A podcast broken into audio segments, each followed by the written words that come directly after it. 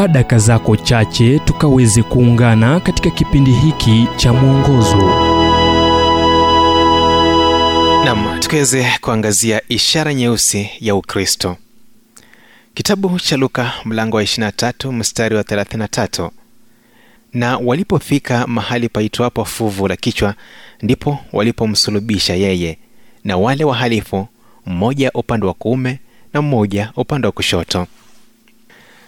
hamna kitu kinachoashiria ukristo kuliko msalaba. Hivyo iwapo msalaba utaondolewa kwenye imani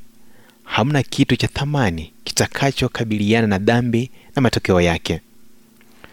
Tertulian mmoja wa viongozi wa kwanza wa kikristo alisema kuwa kufikia mwisho wa karne ya kwanza msalaba ulitumika sana na wakristo kama ishara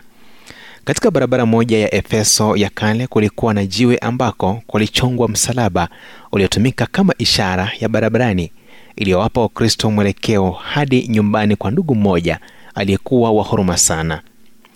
Katika vizazi vya kati wakristo walianza kusimamisha misalaba katikati mwa miji na kwa karne nyingi makanisa yamejenga aina ya msalaba kama kikumbusho cha kile yesu alichofanya hivyo msalaba unamaanisha nini na ulikujaje kuwa wa umuhimu katika hadithi ya ukombozi? Wakati wa asiria wanachukuliwa kuwa wa kwanza kutumia kitendo cha kusulubiwa ni warumi walioboresha ukatili wa kitendo hicho na kuanza kutumia kwa upana. Ni swala lililotumiwa mwanzo kwa watumwa waliowasaliti mabwana zao na watu wasio raia na waliokuwa maadui wa rumi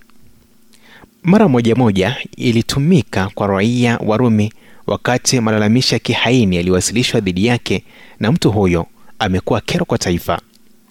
Ishara iliwekwa kwenye msalaba ikitangaza kosa la kitaifa ili wote wanaopitia hapo wapate onyo kuhusu kile kitakachowapata iwapo watapatikana na kosa kama hilo katika kizazi chetu sayansi ya udaktari imeonyesha kuwa chanzo halisi cha kifo kwa kusulibiwa kilikuwa kukosekana kwa hewa wakati uzito wa mwili ulisonga mapafu. Nikikumbusha kuwa mungu anakupenda sana hadi akamtoa mwanaye kutendewa jinsi tulivyopasa kutendewa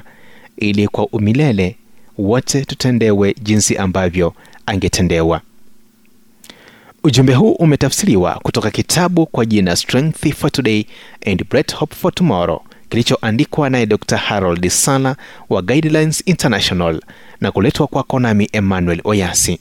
Na iwapo ujumbe huu umekuwa baraka kwako tafadhali tujulishe kupitia nambari 722331412 kumbuka ni 722 331 412